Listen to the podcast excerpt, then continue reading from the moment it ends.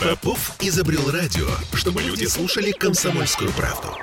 Я слушаю радио КП и тебе рекомендую.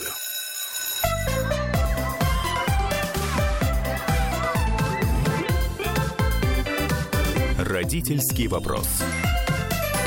А, всем привет! Мы вновь возвращаемся в петербургскую студию радио «Комсомольская правда». 11 часов 3 минуты. Мы в прямом эфире. Э, с вами Ольга Маркина и наш психолог э, Елена Дианова. Здравствуйте, Елена. Здравствуйте. С вами ваш позитивный психолог. А, сегодня мы... Э, почему в преддверии праздника?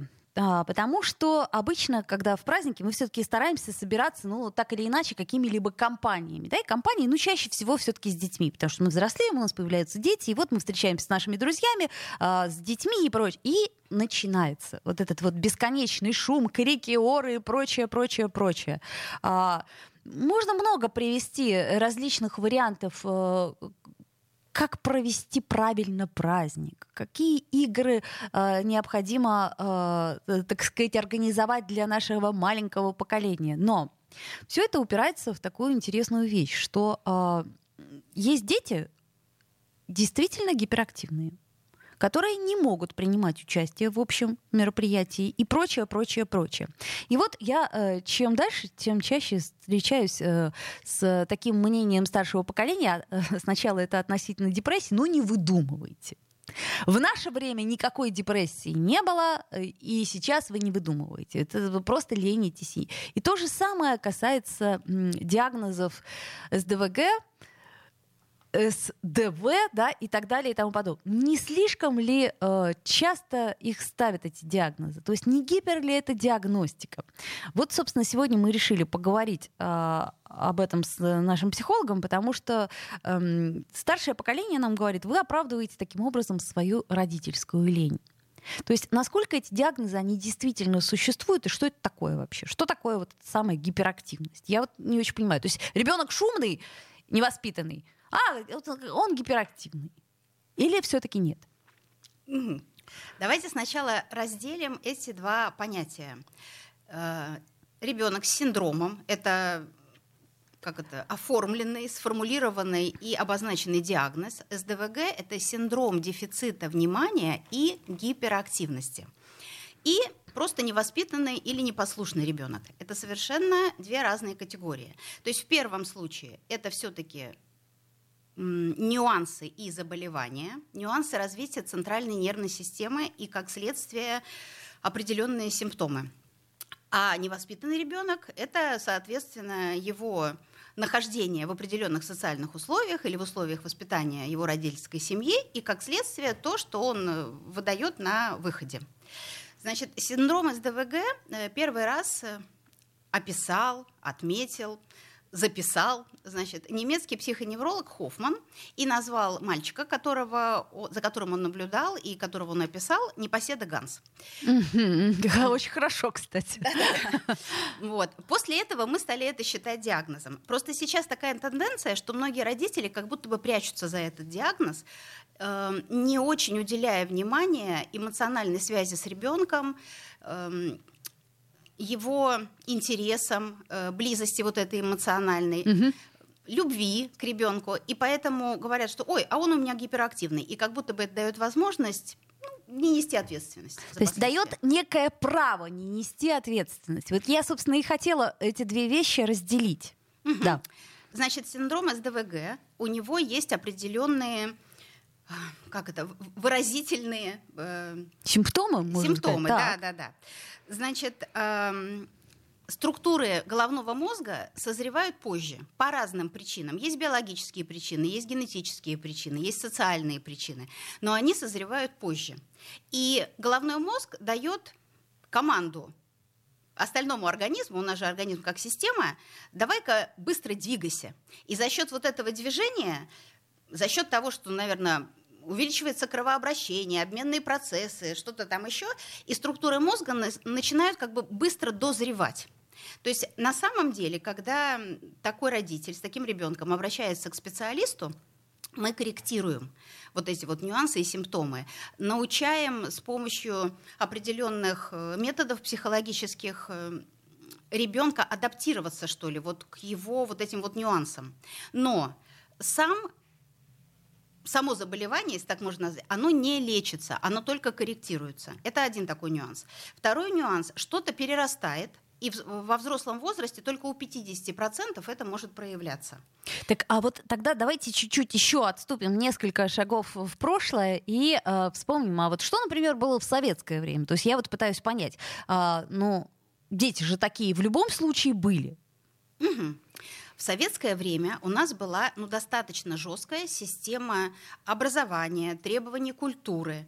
То есть, например, э, такой ребенок там едет в транспорте, например, с мамой, залезает на сиденье, там бьет по стеклу ладошкой, идет в кабину к водителю. Мама обязательно сразу отреагирует, еще и бабушки сделают замечание. И родителю очень неудобно, очень неловко. И прежде чем заходить в транспорт, он сто раз, наверное, повторит, что с ногами на сиденье не залезаем, со старшими здороваемся, уступаем место. То есть очень достаточно жесткая была система вот этих ограничений, рамок и правил. Угу. Сейчас такой системы нет абсолютно, и родитель говорит, я ничего запрещать не буду, пусть что хочет, то и делает, вырастет, сам поймет. Угу. А насколько эта система, вот, которую мы, в общем-то, по сути дела, разрушили, да, а, на, насколько она была оправдана? То есть вот я сейчас, чем дальше, тем больше стала задумываться о том, а вот ну, по верному ли пути мы пошли вообще? То есть это я не к тому, что, например, э, я категорически против физических наказаний. И вообще любых наказаний, я имею в виду там и унижение, которое было там в советском детстве, я помню, там в детском саду какие-то были совершеннейшие ужасы. А, вот. Но получается, что мы отпустили практически все вожи, и насколько э, Сейчас мы вообще что мы будем иметь-то на выходе? То есть, может быть, я ошибаюсь, но я просто начинаю об этом думать как родители, начинаю э, наблюдать за тем, что происходит там за подростками. Ну, подростки, ладно, подростки, они действительно разобраны, то есть они разобраны по своему принципу, потом ну, должны собраться, по идее. Но я смотрю на молодых людей, которым сейчас там 20 лет, предположим, и у меня возникают некоторые опасения. А все ли мы верно делаем? А так ли это необходимо было? Вот смотрите, у ребенка с синдромом дефицита внимания у него нюансы его психики таковы, что сам он с ними совладать не может. И взрослый нужен как э, ну, постоянно присутствующий или постоянно корректирующий рядом с ним. Потому что э, отсутствие сосредо... возможности сосредоточиться у ребенка, максимально он может сконцентрировать внимание минут на 15. То есть, пока он дошкольник, родители на это не обращают внимания. Ну, конечно, делает? шумные и шумные, они все шумные, да, как нам говорят. Так. Когда такой ребенок идет в школу, тут же сигнал от учителя, что он не справляется, не доделывает э, задание до конца, не может самоорганизовываться, не может э, запомнить, записать. Иногда такие дети в первом классе точно бегают по классу, срывают уроки. В среднем это приблизительно два ученика в классе сейчас. Ну, так это очень большой процент. Очень большой. То есть это просто, я, я бы сказала, чудовищный процент, ну так, если по-честному. Да-да-да. Еще есть такая тенденция, что мальчиков это касается в два раза чаще, чем девочек. А вот есть э, история, я вот прочитала, что, э, например, э, э, СДВГ, да, синдром дефицита внимания и гиперактивности, это чаще всего свойственно мальчикам, а синдром дефицита внимания это чаще всего свойственно девочкам. Или это все-таки э, такая очень условная квалификация? Девочки по своему темпераменту, они достаточно спокойнее, и их легче ввести ввести в какие-то рамки требований. Поэтому, наверное, а, поэтому. Понятно. Вот. А, вот смотрите, при синдроме дефицита внимания, значит, во-первых, э, это можно уже обнаружить в грудном возрасте, в дошкольном возрасте, потому что у ребенка будет э, задержка моторного развития, то есть тех навыков, которые первичны, например, держать э, ложку, угу. э, там, знаю, брать чашку руками, э, следить за аккуратностью, ну вот такие вот нюансы. То есть это будет заметно, но родители обычно считают, что это свойственно возрасту, значит все нормально. Ну особенно если первый ребенок, и ты не имеешь никакого сравнения, то по сути у тебя и, и нету никакого эталона, а по книжкам не всегда всегда совпадает там. Э, точно, точно. Э, когда они начинают вырастать, такие дети, они становятся неуправляемые. Потому что, ну, например, можно заметить маму, которая ходит с ребенком по магазину, он будет не идти, он будет бегать, подпрыгивать, иногда хватать там с полок что-то такое, угу. потому что он не в состоянии отрегулировать вот это вот свою эмоцию свою, спокойное поведение, моторику, ну просто не в состоянии. Следующий момент, у таких э, детей будут проблемы в обучении, ну я уже сказала, там нарушение э, функций памяти, концентрации, э, планирование, э, вот этого всего. В том числе, значит, будут речевые отклонения, может быть, там дизартрия, дислалия, дислексия, ну, в общем, все что угодно. Э, следующий момент. Они могут из-за того, что они торопятся, они могут не дописывать слова, но это же будет и в речи тоже присутствовать. То есть, например, пропускать окончание, uh-huh, выпадает uh-huh. слово из предложения. То есть у них речь будет э, не очень грамотной у таких детей. Так, какие там еще есть нюансы? Нюансы, значит, э, а, они могут терять тетради, учебники, не записывать домашнее задание. Значит, что делать родителю? Чтобы такому ребенку помочь, его все равно надо вводить в рамки. Рамки режима обязательно, рамки расписания, порядок на рабочем столе должен быть обязательно у него. Э, может быть даже порядок выполнения домашнего задания. То есть сначала я делаю математику, потом там письмо, потом чтение. А, а, я хочу еще сделать один акцент на том, что, смотрите, а, чаще всего наши дети, ну так случается, как бы мы ни хотели, но они являются нашим отражением, да, то есть мы можем декларировать одно, а поступать, например, совершенно по-другому. И дети, они всегда зеркалят именно то, как мы поступаем, а не то, что мы декларируем. И э, может ли так статься, что э, родители сами очень не собраны, имеют вот такого ребенка. Давайте мы сделаем паузу и ответим после паузы. А я напомню, что мы в прямом эфире, и с нами психолог Элина Дианова. Родительский вопрос. Я слушаю «Комсомольскую правду», потому что «Радио КП» — это корреспонденты в 400 городах России. От Южно-Сахалинска до Калининграда. Я слушаю «Радио КП» и тебе рекомендую.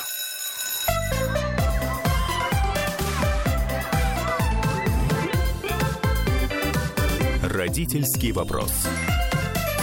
11.16, вновь возвращаемся в эфир, и Елена Дианова, наш психолог, мы пытаемся разобраться, в чем разница между невоспитанностью и гиперактивностью, на что нам, родителям, нужно обратить внимание, и, э, опять-таки, как воспринимать э, критику со стороны, потому что не всем же ты будешь объяснять, почему это так, а не иначе. И, опять же, э, вспоминая советское время, мы говорим о том, что рамки были жестче. Но и, кстати сказать, детей с неврологическими патологиями все-таки было меньше. То есть сейчас, видимо, время, оно рождает, э, к сожалению, ну, вот такие вот крайности. А синдром э, дефицита внимания и СДВ, да, то есть э, СДВГ с гиперактивностью и без гиперактивности, как Елена сказала, это два человека на класс. То есть это очень большой процент.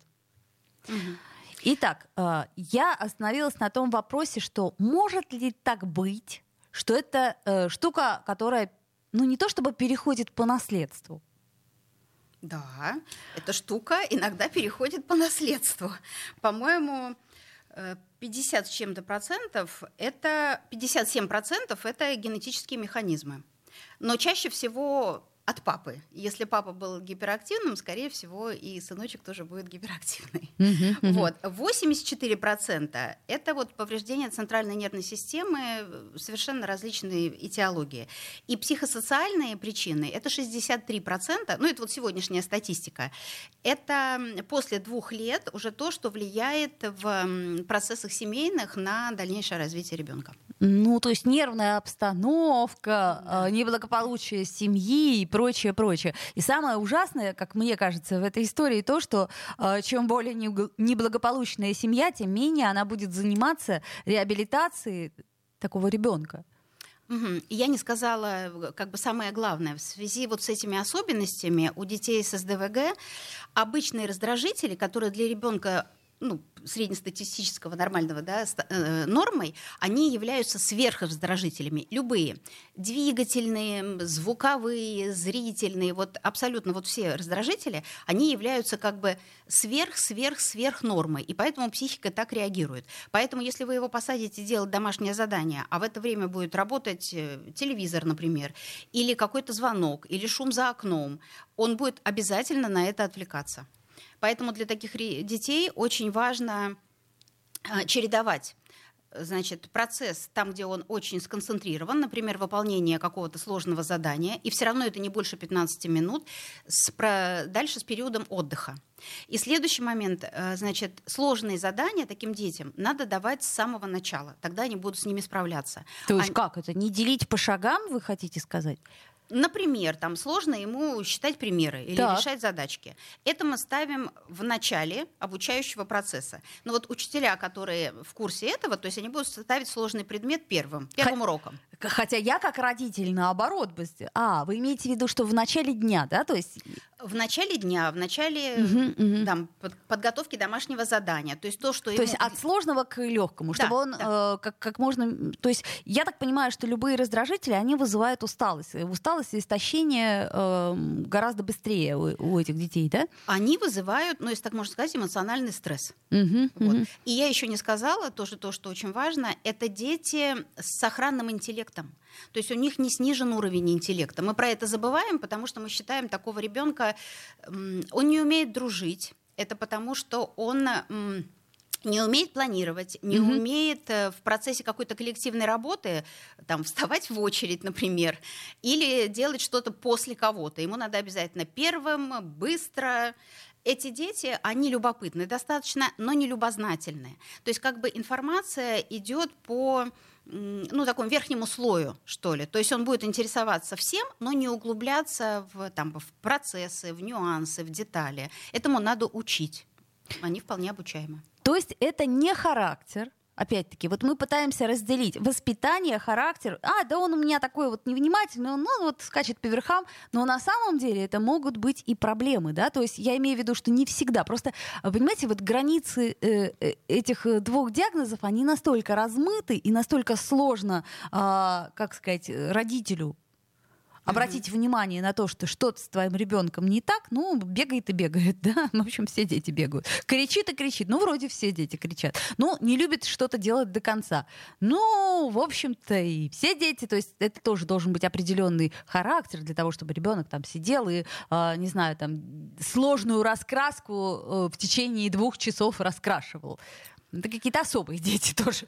А, Ну, конечно, это не нужно, но тут как показатель еще может выступать, что такой ребенок очень сложно устанавливает связи со сверстниками. То есть со взрослыми ему проще, он научается очень быстро взрослыми там, манипулировать, например, или как-то их использовать. Вот. А со сверстниками очень сложно, потому что вот это вот партнерство для него, ну вот очень-очень как это, сложно в- входить в ситуацию отношений, где ты с кем-то на равных, или должен уступить, или должен выслушать другого. Это То есть сложно. социальные связи постро- построить сложно. Да, для таких детей Мгм, очень сложно. мгм. И хотя они в классе, например, могут быть законодателями там, э, безобразия и привлекать сначала внимание к себе, но мало друзей у них будет, а может быть вообще даже не будет. Вот я вспоминаю свой детский сад и э, свою школу и понимаю, что уж точно один, а то и два было у нас э, парня, которые явно были с этим э, с ДВГ.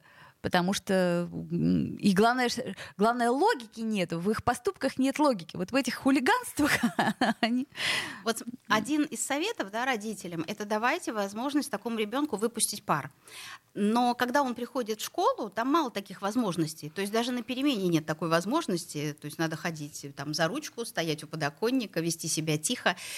И поэтому очень сложно такому ребенку дальше Мгм, на следующем уроке войти в рабочее состояние. Он все время концентрироваться не может. Просто не может. Не не хочет, а не может. Так, а э, обычный нормотипичный ребенок, он может постоянно концентрироваться, пытаюсь я себе задать вопрос. Это же тоже трудно. Обычный ребенок может эм, играть сам с собой, найти себе какое-то увлечение, которое ну, на, на какой-то период времени его увлечет, увлечение увлечет, да, извините Мгм, за, за тавтологию. Вот. Э, Гиперактивный ребенок не будет этого делать. И вот еще что. Очень часто мы, воспитывая своих детей, пытаемся отдать его, и таких детей, там, не знаю, в какие-то силовые виды спорта. Да, конечно. Пусть он там выплеснется и придет домой уже спокойный. Да, или, И? например, в командный вид спорта, там, футбол, хоккей. Скорее ну, всего. пусть он там набегается, потом придет ко мне спокойный. Так вот в том-то и дело, что у любого командного вида спорта есть тренер, который дает определенные задания. Ребенок такой не будет делать задания. То есть, например, у нас тренировка, мы там все, не знаю, бегаем направо, а он будет бегать просто по полю. Мгм. Или, например, у нас тренировка, у нас приседания, а я хочу с мячом играть в этот момент. Вот. Так. И как совет родителям, не надо отдавать таких детей в такие виды спорта. Его лучше отдать на плавание, если есть э, секция там скалолазания или походов каких-то. То есть вы имеете в виду в большей степени индивидуальные тренировки, нежели э, групповые. Это раз. индивидуальный, там, где нужна концентрация, он будет научаться это делать, и там, где ты контролируешь свои действия, свои движения, свои эмоции. Вот этому очень важно научить такого ребенка. Понятно. Ну давайте теперь вот все-таки что может насторожить. То есть о- опять же мы не всегда имеем э, опыт э, опыт сравнения. Там у кого-то ребенок, он первый и единственный, и нет вариантов, что вот должно быть так, а вот это так. То есть что э, помимо, ну, как это сказать, неуклюжести, что ли, может нас насторожить? Значит, во-первых, надо не забывать, что это неврологическое, поведенческое расстройство, а не какие-то недостатки воспитания или непослушания. Это первый момент. Второй момент. Значит, э, такому ребенку, повторю, просто ему очень сложно концентрироваться. И требовать от него выполнять какие-то сложные задания или участвовать в длительном процессе чего-то, это ну, только навредит такому ребенку и вызовет раздражение у родителей. Следующий э, пункт – это обязательно приучать его к чистоплотности, к уборке с ранних лет. Тогда э, по чуть-чуть он, во-первых, научается, значит, поддерживаться, при- придерживаться каким-то требованиям порядка, а во-вторых, э, что-то планировать, складывать на определенные места, сам это контролировать. Это очень важный такой навык для таких детей. И чем раньше, тем лучше, да? То есть мы э, расписываем, грубо говоря, э, схему, некую схему, в которой ребенку будет чуть легче существовать и чуть легче распределить себя в пространстве. Да, теперь, значит, сам термин дефицит внимания. То есть такой ребенок все время находится в дефиците внимания, если рядом с ним нет постоянно взрослого. Он требует постоянное присутствие там, значимого взрослого. То есть, грубо говоря, такого ребенка э, в 6 лет одного не оставишь дома в квартире. верно. То есть, Да. в отличие от меня, например, с пяти, даже с чет- ну, с пяти уж точно оставляли одну, и я вот думаю, моя мама храбрая женщина, потому что мне тоже приходили в голову разные фантазии, что я могла бы сделать. И если он, он очень чутко реагирует на этот дефицит внимания, и если он его испытывает, он будет разными способами его получать. Истерикой, там, не знаю, громким криком, перебивать, когда взрослые разговаривают. Когда ты в гости приходишь с таким ребенком, он может делать все, что угодно. Залезть в холодильник, под стол, там, дергать маму. Ну да, да, да. Вот. А, Для него это компенсируется, если он будет получать э, информацию о том, что на него рассчитывают, ему доверяют, и он нужен. То есть такому ребенку надо давать домашние поручения обязательно. Ну, те, с которыми он сейчас в данный момент может справиться, да? Конечно, может быть, помочь в чем-то, а может быть, какие-то определенные постоянные обязанности. Например, сложить там белье в стиральную машину, это только он, или там накрыть на стол. А давайте сделаем паузу, вернемся в эфир. Родительский вопрос. Попов изобрел радио, чтобы люди слушали комсомольскую правду. Я слушаю радио КП и тебе рекомендую.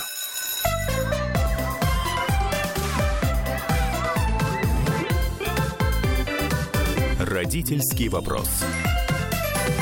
11.33, и сейчас мы продолжаем наш разговор с Элиной Диановой, нашим психологом, о том все-таки в чем различие невоспитанности и гиперактивности, какие есть нюансы, как отличить одно, одно от другого, и э, что мы можем посоветовать, и главное, во что это все выльется во взрослом возрасте. Мы немножко не договорили про гиперактивность, насколько я понимаю. Да, да, да, да. Чуть-чуть еще информации. Значит, э, что делает психолог, когда к нему приходит такой ребенок? Мы таких детей учим адаптироваться э, к нюансам и к их собственным особенностям. То есть через игру, какое поведение выбрать в той или иной ситуации. Как вести себя в магазине, в школе, с друзьями и другие разные нюансы. А, также параллельно идет эм, обучение упражнениям по развитию памяти, внимания, мышления, решения логических задач. То есть по чуть-чуть. Единственное, что родители думают, что вот они привели к психологу такого ребенка, и сейчас все сразу будет э, очень хорошо. Занятие... Психолог решит все вопросы, конечно. Решит. Только надо настраиваться на то, что работа длительная. Угу. Ну, от двух месяцев и до года. Но, угу. в принципе, это реально, и, и угу. все это возможно при участии родителей как э, партнеров психолога. То есть, короче говоря, дома тоже что-то надо делать. Да. Вот. Следующий такой момент, ну, он не психологический, конечно, угу. но если вы добавите те продукты, которые содержат много белка, поскольку это наш э, строительный такой как это, материал для всего, в том числе и для клеток головного мозга. Также наверное, у такого ребенка недостаток йода и цинка, и может быть недостаток магния. Вообще все эти нюансы, они корректируются с э, эндокринологом и только по анализам определенным. Mm-hmm. Вот. А дальше они не принимаются постоянно, они принимаются курсами. Но этот курс, он может очень помочь э, ускорению процесса вот этого вот э, адаптации, развития пневматических всяких процессов. Дальше, значит, как я уже сказала, трудные задания или решение каких-то задач не более 15 минут, и потом обязательно перерывы на отдых. То есть не так, как нам в детстве говорили, пока не сделаешь, из-за стола не выйдешь. Эта история с таким ребенком не работает, будет только хуже. Не работает, он переутомится, и скорее всего э, Вообще, когда такие дети вырастают, если ничего не делать и не корректировать, у них вот эта двигательная потребность двигательной активности трансформируется в неврологические процессы. То есть такой ребенок будет сверхтревожный, сверхмнительный, вот, угу. скорее всего. То есть двигательное, оно вот, вот, вот туда. Дальше, значит, э, как я уже сказала, распорядок дня очень поможет привлечение к порядку в доме или какие-то поручения и обязанности, не перегружать. И то, чему можно научить такого ребенка, это планировать. Будет вообще замечательно, ну, в зависимости от возраста, угу. чтобы он, например, заполнял какой-то календарь или писал какие-то главные дела, которые, например, одно дело в день. Вот сегодня вот самое главное вот это вот. вот. Также можно давать ему... Не на... долгосрочное планирование хотя бы, но краткосрочное. Краткосрочное. Угу, можно угу. давать наличные деньги, но тоже в зависимости от возраста, именно наличные, чтобы он их считал, перераспределял, сам понимал, сколько потратить, сколько осталось. Угу, угу, угу. Так. Ну, наверное, все. Ну что, переходим к невоспитанным детям. Да. А, еще, если такие дети вырастают, и они не перерастают свой этот э, синдром гиперактивности, скорее всего, взрослый человек, он тоже не очень планирует, э, все время запаздывает с оплатой счетов, не может вовремя принимать лекарства. О, да у меня таких пол города знакомых. Всех, видимо, синдром. Может опаздывать на встречи и очень сложно длительное время поддерживает э, парные отношения и, скорее всего, разводится. понятно. Ну, потому что просто не успевает привыкнуть и все такое прочее. Не успевает выстроить конструктивные отношения. Хорошо, давайте все-таки попробуем остановиться на невоспитанных детях. То есть э, когда мама в автобусе говорит, э, ой, да он просто у меня гиперактивный, а при этом ребенок, отпихивая старушку, бежит скорее, скорее занимать место, ну, к примеру, да. Невоспитанный ребенок – это следствие отсутствия границ. Границы – моя любимая тема. Мне вообще кажется, что 50% э, клиентов, которые приходят там, к психологу, к психотерапевту, у них проблемы с границами. Э, невоспитанный ребенок – это тот, который в центре внимания всех членов семьи. И он взрослых воспринимает как э, какое-то средство для достижения собственных целей, исполнения собственных желаний или своих «хочу». Э, если есть несогласованность, то есть мама говорит так, бабушка нарушает мамины какие-то требования, папа вообще как бы не включается, тогда обязательно в этой семье будут истерики обязательно будет э, вот это вот хочу требоваться постоянно до того момента, пока оно не будет удовлетворено. И, скорее всего, такой ребенок перенесет вот этот паттерн поведения э, на то, что за границами его семьи. То есть это будет вот как раз в гостях, uh-huh, это uh-huh. будет э, там в общественных местах, uh-huh, это будет uh-huh. в школе.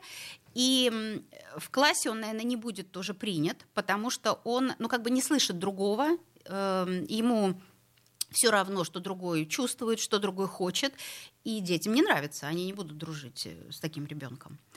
Вот. Э, относительно того, что делать в такой ситуации. Во-первых, э, все, что происходит в семье, проблемы какие-то, переживания, все-таки как это, не изолировать от этого ребенка. То есть, например, папа приходит и говорит, что-то в этом месяце мне, значит, меньше зарплата пришла. Ну вот, Ребенку об этом не сообщают. Он говорит, хочу, хочу сегодня, хочу завтра, угу. хочу послезавтра. Ему говорят, значит, не получишь. Он начинает истерить, и бабушка говорит, ну ладно, с моей пенсии, значит, вот, вот тебе это хочу. А, ну да, да, да. Угу. Получается, что мы обижаемся на то, что ребенок не чуткий. Очень часто эти дети, когда не получают что-то, они могут драться даже с родителями. Даже маленький там, малыш, которому там три с половиной годика, он может там бить маму, бить папу, ну, по-своему, конечно, и требовать. Истерика — это, я уже как-то говорила в передачах, это такое показательное выступление. Там обязательно нужны зрители. И вот если эти зрители участвуют, объясняют, уговаривают еще, истерика может продолжаться вообще бесконечно. То есть хотите закончить это быстро, ничего не говорите, ничего не отвечайте, пока не успокоится ребенок. Если это общественное место, можно там взять на руки или вывести из этого общественного места, но обнять, пожалеть, дать носовой платок, дать водички попить. Но ничего не говорить, пока он не успокоится. А после того, как успокоится, объяснить, что так вести себя не надо. Понятно. А, ну да, это, конечно, все э, теория, теория, но а, просто иногда у родителей тоже кончаются силы. И а, еще, знаете, такое расхожее мнение, да он маленький и не поймет. То есть э, насколько стоит ребенка, например, погружать э, в те же проблемы. Если вот тот пример, который вы привели, там отец получил меньше зарплату и, соответственно, денег, ну, к примеру, в семье чуть меньше стало. Ну, на данный момент времени. То есть имеет ли смысл ребенку рассказывать всю эту цепочку? Или это в зависимости от возраста? Нет, конечно, не надо никакие цепочки. Ну вот я об этом говорю. Да, просто когда мы изолируем, он все равно чувствует, что что-то не так ну вот эм, что-то произошло, мама напряжена, папа напряжен, э, а для него остается обычный э, формат да. положения, да, да. Вот, обычный формат вещей. А у меня, как всегда, хочу. То есть... Да, а у меня, как всегда, хочу, угу, совершенно верно. Угу. И тогда, э, вот я в интернете там прочитала пример, значит, в гости пришла семья с ребенком к паре, у которой ребенок. И ребенок подошел к хозяйке дома, ударил ее, значит, там ему было, по-моему, лет восемь, и сказал, ну-ка быстро дай мне бутерброд. Хозяйка, хозяйка Я бы на месте мамы просто с ума сошла. Да, вошла в ступор и дала ему бутерброд, значит.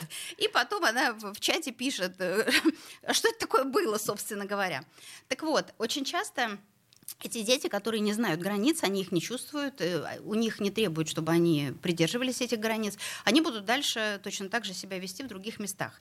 Так, а... может быть, из них получатся отличные карьеристы? Угу, может быть. Только обычно они как раз э, изолируются из э, коллектива, у которого есть определенные принципы, перед которым стоят определенные задачи, и где распределена ответственность. Скорее всего, этот ребенок, вырастая, не сможет ни то, ни другое, ни третье. Так вот, э, что делать таким родителям, кому приходят вот такие вот дети? Или в гости, как одноклассники, без родителей, mm или вот с другими родителями, повлиять на воспитание чужого ребенка вы не сможете никогда. Конечно, да мне как... кажется и не нужно. Это же как-то уже это это тоже границы, которые можно перейти. Это тоже границы. Когда есть потребность сделать замечание в транспорте или еще где-то, бесполезно. Скорее всего, на вас выльется ушат агрессии, потому что включается инстинкт сохранения собственного ребенка и защиты его. Ну, и да, да, да. мама, она не, не вслушивается в слова, которые вы говорите, просто воспринимает это как нападение. Вот. Но когда приходят в гости, можно сказать, что хозяйка хозяйка этого дома я. У нас вот такие правила. У нас дети не шумят, не бегают, а если мы разрешаем это сделать, то только вот в этой комнате, например. Мгм. Или там отдельный детский стол, и только там. Или не надо приходить сюда, и когда взрослые разговаривают, там не надо их перебивать. Без разницы, как этот ребенок привык у себя. В моем доме вот такие правила. Если все-таки никакого эффекта это не достигает, ну, если это какой-то детский праздник, и детей привели отдельно, значит, надо позвонить родителям и сказать, что время пришло, пора забирать вашего малыша. Вот. А если это какая-то семейная пара или друзья, ну, не приглашайте их больше с ребенком. То есть в следующий раз скажите только без детей. Что, конечно же, их обидит, но должны понять. А, Поэтому, собственно, больше уделяйте внимание детям в любом случае, правильно я понимаю? И э, будьте в наблюдении. У нас, к сожалению, время подходит к концу. Все проблемы от эмоциональной пропасти. Либо очень строгие требования, когда родитель кричит и наказывает, либо откупается от него. И то, и другое плохо. Родительский вопрос. Попов изобрел радио, чтобы люди слушали комсомольскую правду. Я слушаю радио КП и тебе рекомендую.